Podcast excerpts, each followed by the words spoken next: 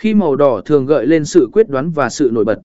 Nghiên cứu về cách màu sắc có thể gợi lên các cảm xúc cụ thể và cách chúng có thể được sử dụng để tương tác với đối tượng mục tiêu. Hai sự khác biệt về ý nghĩa màu sắc trong các ngành khác nhau trình bày cách ý nghĩa của màu sắc có thể thay đổi tùy thuộc vào ngành công nghiệp và lĩnh vực.